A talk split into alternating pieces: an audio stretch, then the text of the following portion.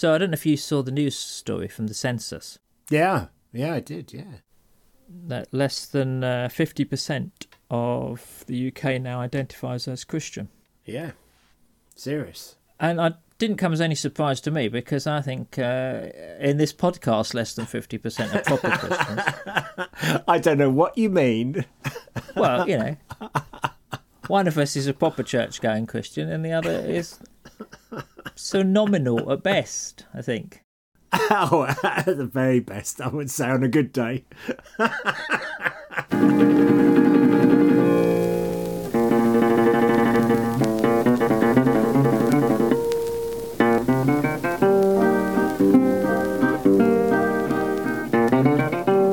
everybody, to episode 223 of the Mid Faith Crisis podcast. My name is Nick Page, and there in a striped jumper mm. is Joe Davis. Hello. That was a good intro, wasn't it? Do you know what? I was just going to say, congratulations. That is the best we've had probably this year. Yeah. You went and saved the best for last. Thank you. Thank you very much. we don't sing that one at church anymore, do we? Did we ever sing it? I think I did. Oh, did you? Anyway, uh, well, I like your jumper. It's very nice. Thank you. It's a kind of tribute to Where's Wally in a way. Well, it's a bit thicker bands. Than. Yes, you look like a sort of you look like a, a blue and white sort of zebra crossing. Um, Thank you. Some kind of parking zone you've come dressed as anyway. I, I will. I will send a picture and put it on the Facebook for people to make their own opinion. A bit harsh. Excellent. um, well, listen, um, we've got church notices. Well, away, haven't we? we- we have one church notice, um, which is the Mid Faith Crisis uh, Christmas service, and I'm I'm telling you now, we've got to get more chairs out. we may we may have to move to a bigger venue. Because oh, that's nice. yeah, I think there's going to be quite a few of us there. So thank you if you've signed up to that, and if you haven't signed up to it, why not? No, indeed. Um, no lessons and carols. The Mid Faith Crisis Christmas service, twentieth of December, eight o'clock. Um, uh, G- GMT. Are we in GMT? Greenwich Yes, I think we are now. Yeah, Yeah, eight o'clock proper time. Yeah. Uh, different times for those of you elsewhere in the world. Yeah, and bring your own creative drinks. But obviously, we'd prefer you serve them in those kind of nasty green cups and saucers that are slightly chipped. Um, but you don't have to. That's that would just be a nice tribute. Yes, and if if you are sitting on a chair, if you could sit on a, a, a plastic chair that's maybe slightly cracked. And not particularly comfortable. Yeah, and makes a horrendous noise every time you move in it, so you have to sit uncomfortably so, uh, still during the prayer times. That would be great. Yes, so uh, we do hope you will join us for that, and um, we'll put all the links to where you can sign up for that in the show notes and on the web. They are on the website, in fact. Yes, exactly. And we say service in the loosest sense of the word, I think it's fair to say. But come along and bring your doubts, as they used to say. Did they? Didn't they? You're, I'm, you're, no, hang you're on. remembering church in very different ways now. You No, know, no, that was a big slogan, wasn't it? For Oh, one of the it? Billy Grahams or Luis Palau, one of them. It was "Bring your doubts." Oh, okay. I Yeah, did. okay. I left with them as well, but I had more by the end of it. I didn't like to tell them that, but yeah. No. um, well, that's very good. How are you anyway? Yes, good. So, uh, well, I, I had a wonderful weekend away with my boy. We just went on a dad and son weekend away. I mean, it was quite extravagant. I won't lie. It involved um, travel and food and sport and beer and all things good. But it was just lovely to spend time with him. And this is because my mum, whose birthday it would have been yesterday, when she left this earth, she didn't leave us boys much, but she left, I reckon, just enough for me to go on a fairly good boys' weekend. so that's it's so what that's she would have wanted. She- it is what she would have wanted. I know. I know. And the thing is, Rachel's been away with our daughter for a couple of weeks, so you know, it didn't hurt. It was lovely. It's great just getting to know him as a, an adult because Had you not met him before then? I'd met him before, but here's the deal. He went to uni when he was 18, and then he sort of got married a bit and, uh, you know, settled in miles away. So it was lovely. When Normally, when I see him, I'm with, I'm with my wife. and his wife, Yes. and occasionally my daughter. So it was just nice, just being the two of us. It was lovely. Very nice. And uh, Very yeah, good. and it was my mother's would have been my mother's birthday yesterday, so that was you know well, kind of I remembered it. I don't know how I feel about that, but I miss her, bless her. Yeah. Sure. And uh, and and our Ukrainians at last have arrived. So uh, this is some Ukrainian refugees who uh, really had a terrible time leaving leaving the country. In all honesty, and then it's been a it's been a couple of weeks just getting here, spending time in a Polish refugee camp, and then in Germany in a refugee camp. But uh, they're here. They should have been here months and months and months ago. And the person whose house, one of our neighbours, uh, just down the road, he's he's um, he's now in New Zealand. so we're the point of contact for them, and uh, but that's lovely, and we're just so happy they're safe and alive and well, and uh, yeah, trying to get them settled in a bit. So that's quite exciting. Yeah, Great. that's about it, really. How about you? How are you, my dear friend? Do you I'm sort of mainly surrounded by um, boxes, uh, Ah. really. We're sort of starting to pack things up and do things like that. Um, oh, my phone died. To, to say, well, I've I've got, I've got a very old uh, phone. I, I'm never up to date with phones. I've got this very old phone, and it just stopped. It wouldn't charge. Oh yeah. Or rather, it would, if you could get the thing at exactly the right angle to the Oh, right. millimeter, it would it would charge. But if you then breathed near it, it would stop charging. That is the thing about the Nokia 710. it just it is that that BlackBerry. It's got it's it's gone on and on. Anyway, it was only really when it lost that when it wouldn't charge, and I was you know worried about it, and that I realised just how much of your life is is in this Oh, yeah. object. yeah, sure. you know your, your your ability to sort of use your bank account or you know to pay for things or to whatever rail cards they're all on there. And and you know it's like you're locked out of your house or something. It's like being locked out of things to suddenly lose your phone. Anyway i got another one now and then been setting that up. But then you have to get used to that one and oh, it's oh it's a, it's a hassle isn't it? It was so much easier in the old days where we had checkbooks and bits of paper. Yeah. you know I mean, I was going to say I wouldn't have thought you would have missed the texting or calling facility of the phone because uh, you're very useless at getting back to anybody, if I recall, if I may say no, so. that's that's true. That is true. That was quite nice. That um... actually, no, I was going to say it was quite nice. That it was silent, but I never have it switched on anyway. So I do occasionally answer your phone calls when you call, don't I? Yeah, yeah, occasionally. Excuse me, I'm just drinking my hot Ribena because I don't know whether you've noticed it's flipping cold. It is. It's turned. it's turned wintry here um, in the UK in a way that I think many other parts of the world would just laugh at. uh, Yes, that oh, we- for sure. That we, that we call this cold or wintry. But I'm sitting here with a look. I like it. I'm, I'm You're like the a- old people's home. You are like an old. You are. I mean, you're like that for a variety of reasons, but the blanket is finishing off the look. I must. Say. I tell you, I after this, I'm going to get my knitting out and just sit by the fire.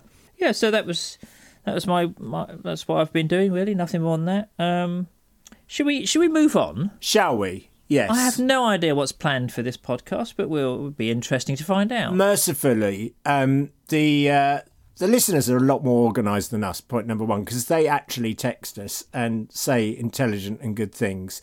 Um, so let's just let's just launch straight in. Um, uh, lovely book recommendation from Ness. Actually, must must give this shout out. It's called Tequila Mockingbird.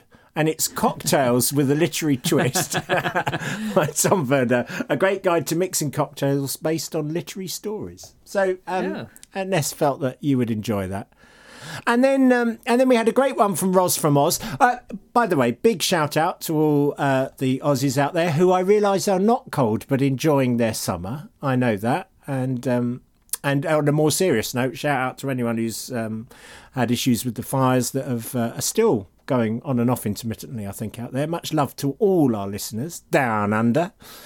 And um, anyway, Ros says uh, she talked about the tension of being in a very conservative church where you couldn't talk about Santa Claus or Father Christmas to your children or anything, um, because, and uh, and the tension of sort of removing that wonder for children. Plus, now she sort of sees the birth narratives as more mythical than literal anyway. Mm. So so there's a lot there was a lot in her email just about you, you know shifting the stories about Christmas and and that old perennial thing which does come up, doesn't it? Of you know, what do you do with Father Christmas and how do you explain that to your children and and um, how does that work? Yeah. So this reminds me of uh, when we had a Jehovah's Witness in our, our, our class at school, and you know they were taken out and missed any any of the sort of fun that went on around Christmas because they weren't allowed to celebrate. And I always felt quite sorry for this poor lad in my class. Maybe I'll try that actually, because uh, you know it would be quite a good way of getting out of Christmas parties, wouldn't it? yeah, just... I'd find that quite useful. So I'm sorry, it's against my religious beliefs to actually sing karaoke and uh, so and socialise in any way. Well, my children will tell you to this day um, that Father Christmas is an important part of Christmas because, of course, uh, we always told them that uh, there would be no presents from him if uh, unless they put whiskey and a mince pie outside their bedroom on Christmas Eve. And indeed, other times of the year, if I'm honest. when, when you say we always told them this, did Rachel tell them that? Yeah. Or... Well, was it mainly you told I them that? I can't remember now. No. Okay, funny that. Yeah, well, stories are important, aren't they? Um, and fun is important, and anticipation is important, and and and a bit of magic is important. I think. Yeah, I think so. Yeah. So that's all we're going to say. And we're being careful because we recognise that some people will be listening with their lovely children in the cars, possibly even as they speak. Though I hope not because frankly the language can be questionable in this podcast from time to time. Um, Deborah says, uh, I'm going to guess on which episodes I'm responding to. The latest ones, question mark, 220, 221, whichever reply. Your guess is as good as mine. exactly. I well, know. I can't remember. I have no idea what we've talked about when. Anyway, she says, I hope you don't stop doing the podcast. Have we threatened to or something?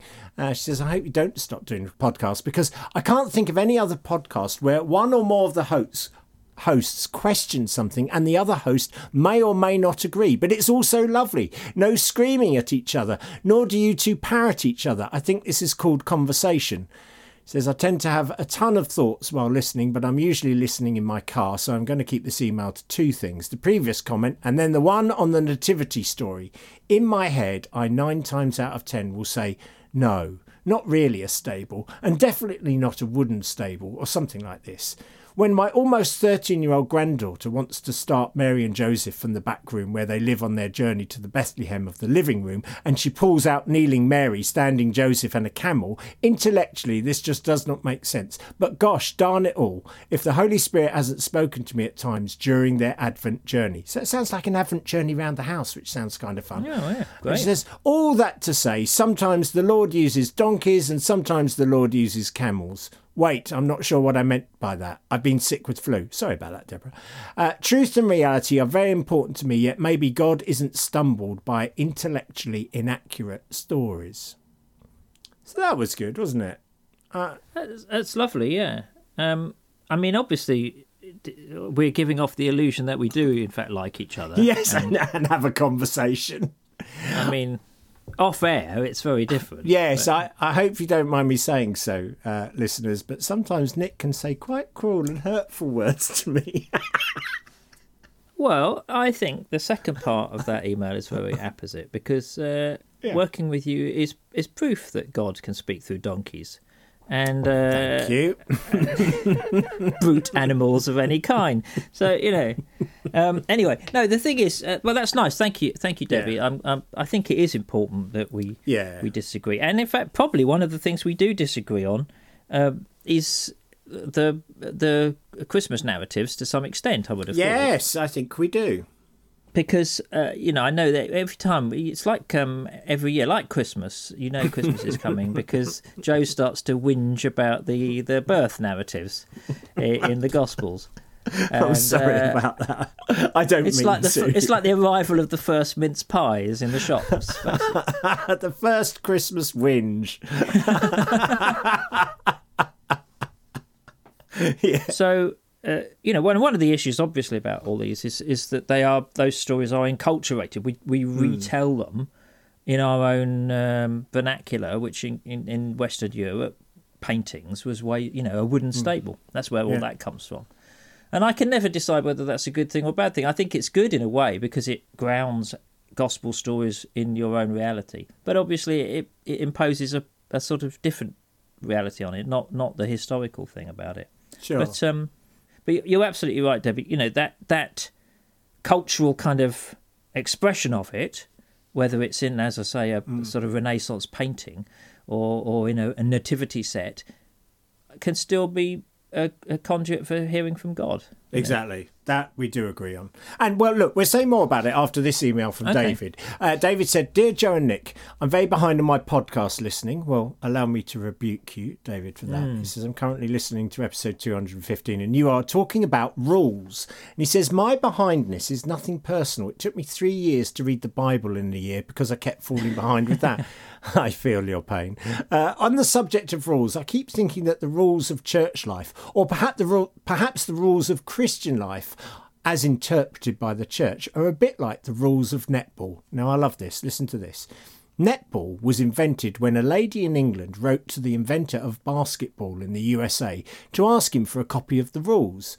He sent her a rule book, but he also sent her a book of tactics. The tactics weren't the rules, they were just strategies that some people found helpful.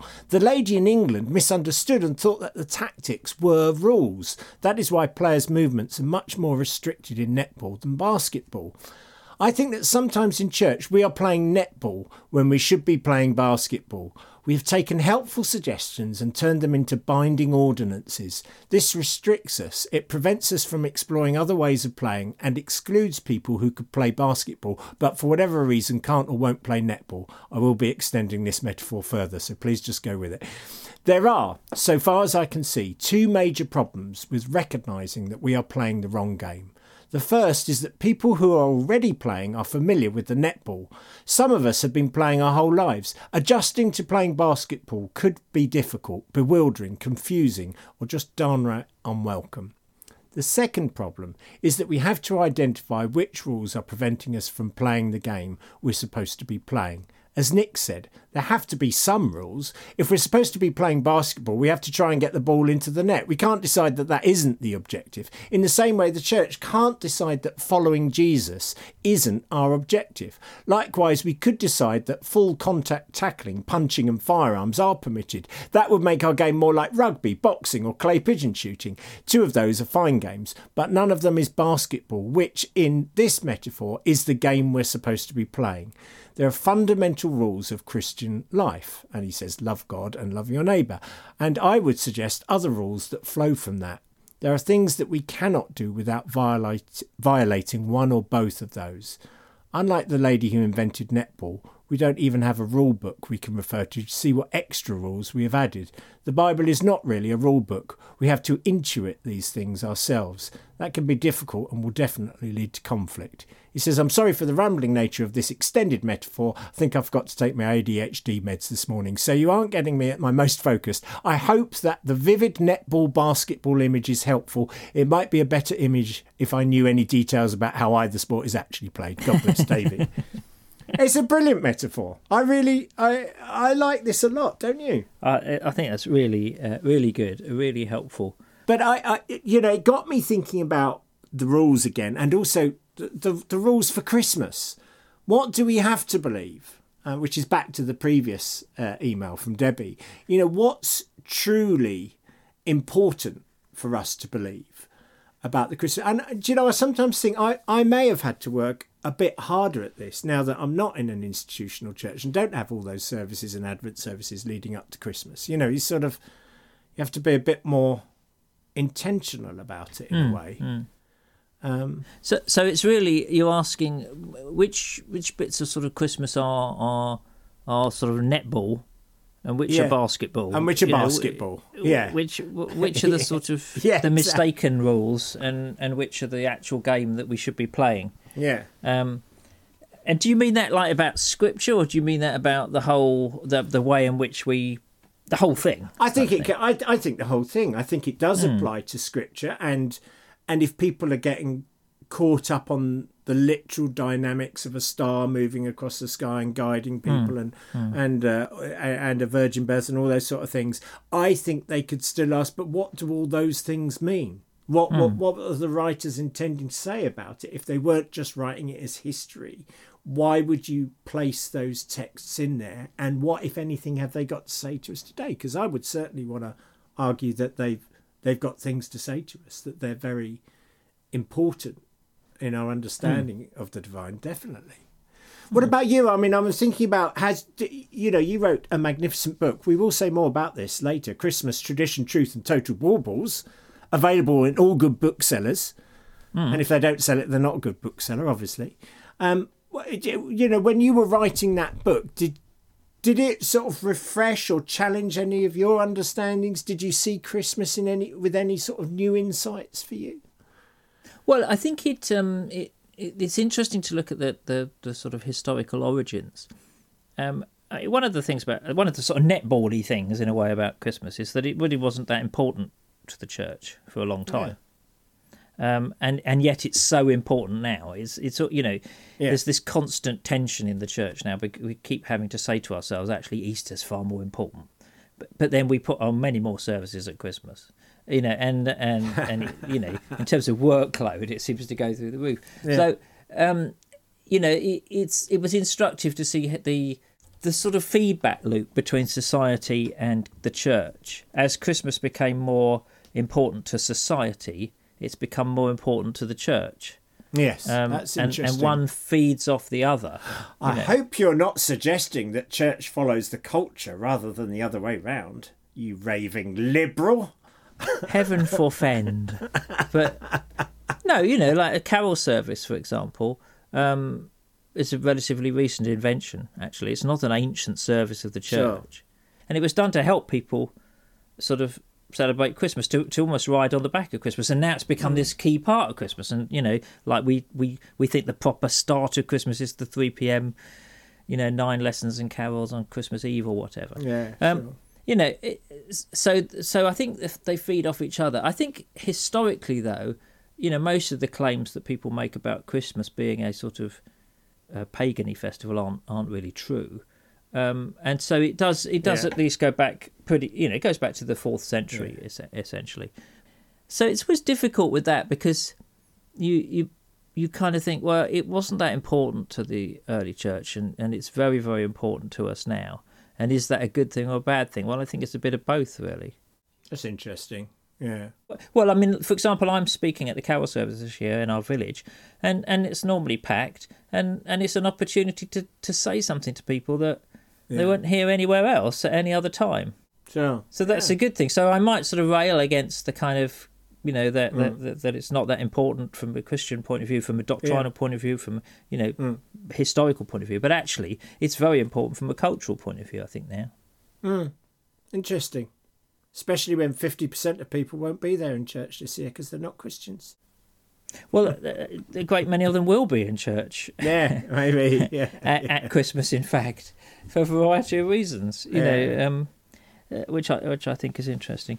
So I so I think I think there's that. I think the scriptural stuff. Um, you know, I have a different view on it really because I think Hmm. um, I, I I I think there's no real reason to to deny its authenticity Oh, there are except reasons. in except except in well not not in comparison to everything else you know not it's, what what difference is it to everything else that's in the bible really or everything else that's in the gospels why this bit I think it's. I, I just think it's strange the way Paul never mentions it, and he he was written before the Gospels, and yeah, I think I think when you know the the contextual stuff of Caesar's being born of virgins as well and stuff like that, then it, then I think it does make a difference how you interpret those scriptures. Personally, Yeah.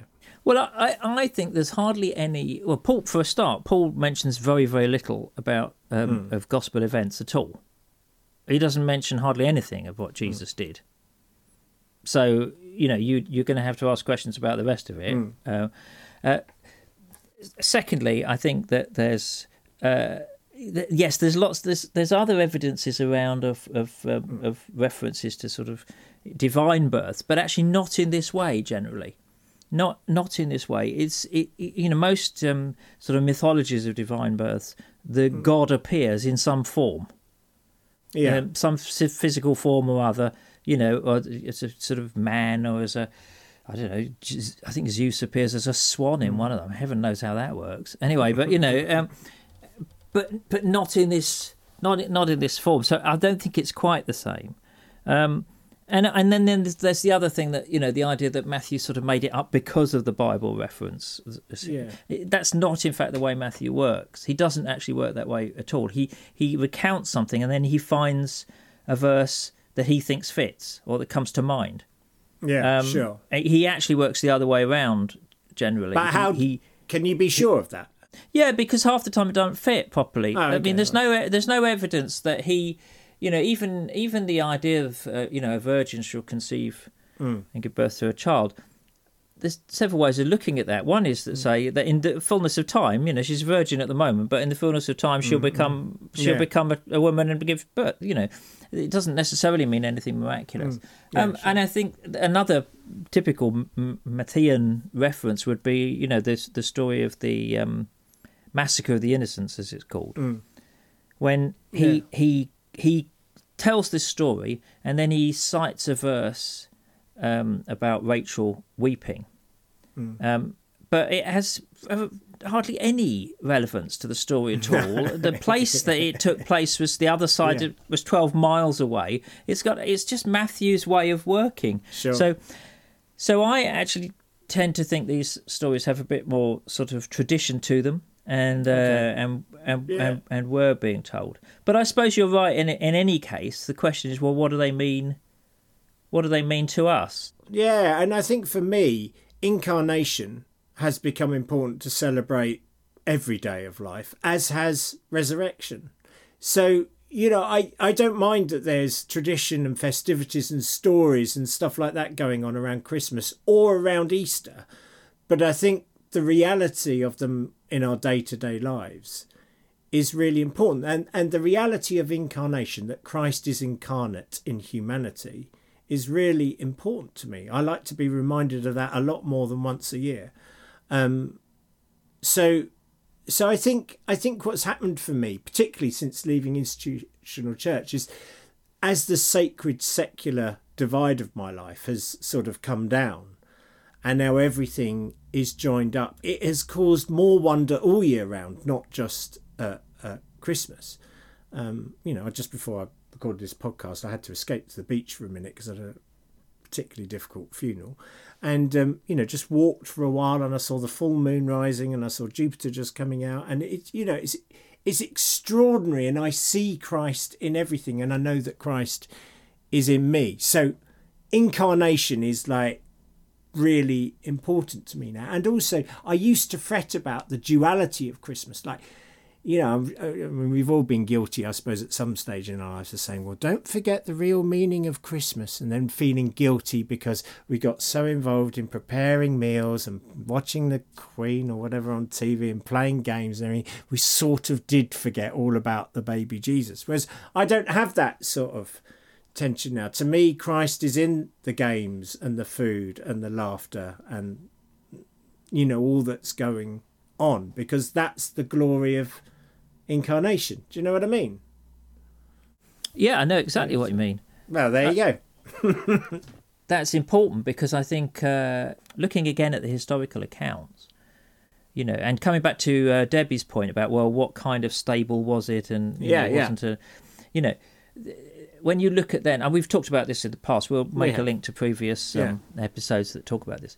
You know, the the kind of um, manger where it was in a peasant household. It's about inviting Jesus in. It's about accommodating Jesus. It's about making space for Mm. Love it. Mary and Joseph and Jesus. It's Yeah. not about excluding. And therefore, it could be argued that the real meaning of Christmas is precisely hospitality Yeah. and eating and drinking and playing games and celebrating birth. Oh, now you're talking my language. it's it's it, once again we're back to cheeses of Nazareth, aren't we? With you in your life, and that is true. That also is part of the incarnational truth of Jesus that he was about that kind of stuff. Uh, just as he was also about stuff that we find tr- tricky Yeah. to believe in, like Yeah. exorcism and and the miraculous, that kind Yeah. of stuff. So, so I think, you know, the real truth of Christmas or the real story of Christmas is, um, is joyous.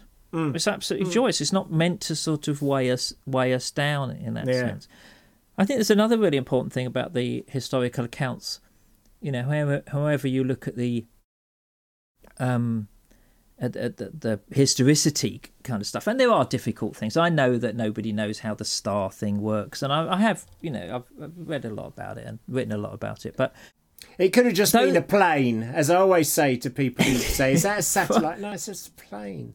Yeah, my wife's always saying, "Oh, what's that star doing?" And I'm saying it's landing at Brize Norton, just up the road. That's what it's doing. She'd be off following it, looking for a, a stable. Anyway, yeah, Jesus was born in an aircraft hangar. Anyway, um, uh, you know the the point about those stories, or one of the points about the stories, is all all of them to do with outsiders as well. Um, Yeah. shepherds and and magi. You know, the, it, Other religions, This is, yeah, I think this is one of the points about that, that I would say that argue for the historicity of some of the elements, or at least the widespread tradition of it, is because actually magicians are very badly thought of. Magi. A, a, magi was a cross between a sort of astrologer and a scientist kind of thing, you know, an astronomer. But they were they're pretty badly thought of in the Gospels, and yet they are there at the birth yeah, um, and, and, and the shepherds, the outsiders are in. And, and more than that, I think one of the things that the virgin birth does is it puts a woman right at the heart of the narrative. that is certainly true, and I love that about it. Solely a woman. You know, that it's her. And, mm. and, and, and she is centre stage. This young girl becomes centre stage. And I think that's been really important in the history of the church. You know, all right, you get the excesses either side. You either get sort of Protestant minimalism about Mary, or you get, uh, you know, a Mariology and the other way. But it's meant that a woman had a central and key role, as as they do elsewhere in the gospel, Yeah, yeah. um, and I think that's really important. It's fascinating for me because you know what you're saying about the historicity and everything, and the meaning you're drawing out of it. I, you know, I completely agree with. There's, it's these stories are so rich. It's just that you, yeah, I think if I'm getting you right, for you, you know, there's no problem with it being literally historically accurate, and I'm just saying, well, I, I'm not really convinced on that, but it, but it doesn't matter for me at all because I think the story still is really important and really matters and I want to gain every bit of meaning from it that I possibly can. I'm not saying it's without problems. Uh, Yeah. I, I, I'm saying that I don't think it's a. I don't think it's necessarily a much later tradition. The fact that Mark doesn't mention it, for example, Yeah, doesn't really indicate much. I mean, Mark, for example, is one of the uh, is the only gospel that never refers to Jesus as the son of Joseph.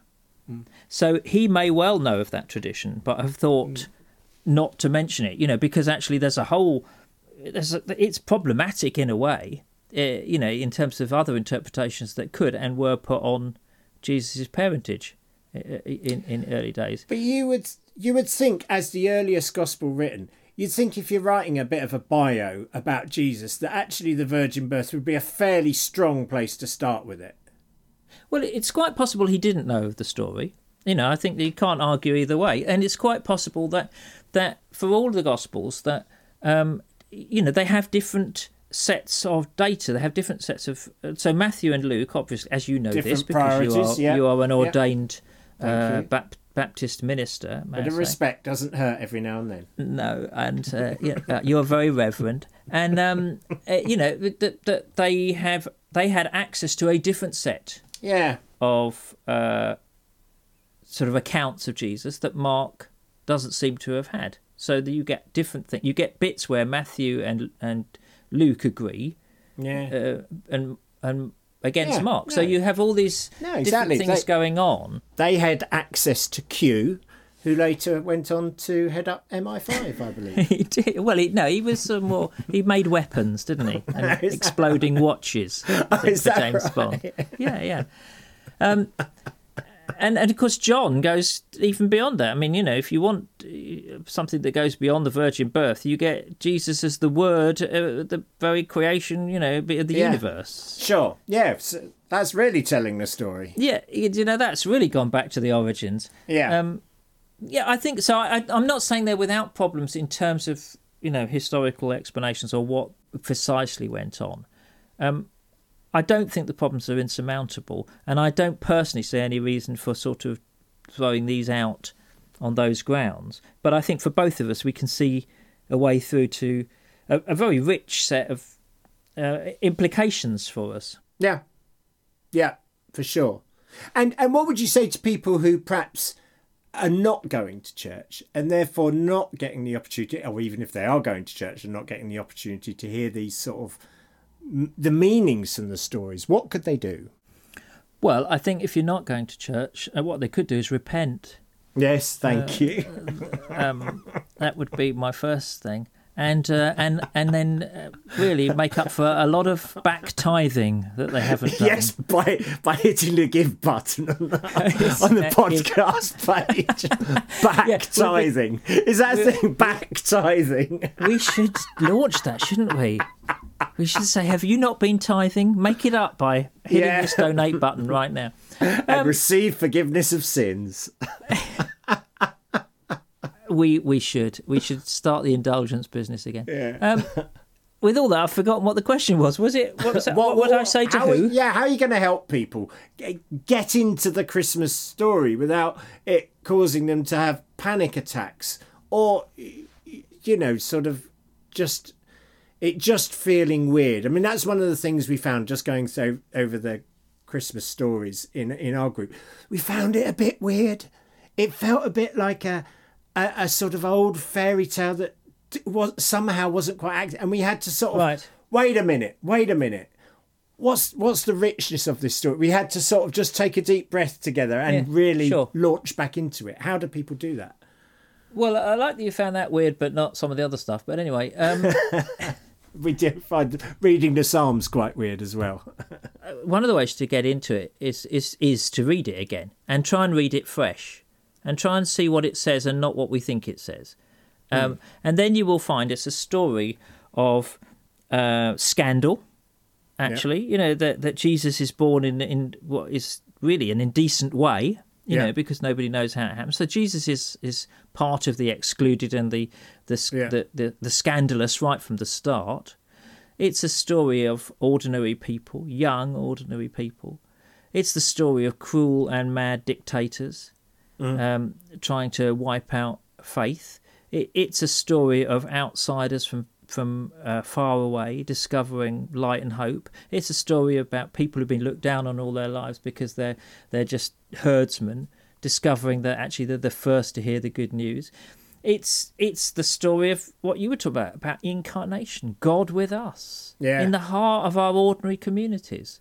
So, it, in a in a way, if you read the accounts and you know you you you see that kind of thing they become both less magical and more magical at the same time they become more grounded in a in a in the real world of the hmm. time mm. uh, which which takes away a bit of the sort of stables and the fairy dust and the glowing halos and the mm. the little cherubs singing but actually becomes more wonderful doesn't it more more magical yeah. more marvelous god right in the heart of our communities that's what I'd say. But that's brilliant. We we should stop there because that was brilliant. Thank you. I appreciate Gosh. it. But before we go, let me just say that it's not too late for people uh, to get in time for Christmas. Christmas, Tradition, Truth, and Total Baubles by Nick Page. Oh, I have yeah. to get that plug in. I've got to do that. But thanks for saying that. That is that was really That's brilliant. Right. I appreciate That's that. Right. And and I think actually uh, for another little plug, if you want to know more about the sort of Christmas historical stuff, I wrote about that in a book called The Wrong Messiah. Um, you did, which which has a lot of that stuff. And um, another book you, people might find helpful is Raymond Brown's book. Uh, I think it's called The Virginal Birth. Okay. It's also got. It's also about the resurrection. It's about those two big things, yeah. and it looks at the sort of the historical bits, but it's very even-handed, and it yeah. talks about the problem of the virgin birth and the problem of the resurrection as sort of yeah. two key sort of events. So those might be useful for people. Yeah, we should stop there. Yeah. Uh, always leave them wanting more. Exactly. Well, that's never do, happened. Do they want more? no, they really don't. They they're begging for mercy. Listen, thanks everyone who signed up to the Christmas service. We're so looking forward to seeing you on the 20th. Don't forget to do that. Thanks to everyone who writes in. We didn't do all the emails. We're going to come back to those next week. And um, and thanks to everyone who gives to us. I mean, goodness me, thank you so much. Mm. And you know, if at the end of all your Christmas giving to many people who God knows they need it this year, uh, your coppers, if you still find you've got money left, well, just find your way to the to the page. Yes, think of those back tithes that you haven't done. Think of those back tithes and, and receive a blessing. I'm not going to yeah. say what the blessing is. Find your way to the Mid Faith Crisis website. Hit the give button. yeah, thank thank you to everyone who who writes in yeah. and supports us. That's really great. And we will be back with you uh, next week, assuming we haven't all frozen solid. See you then.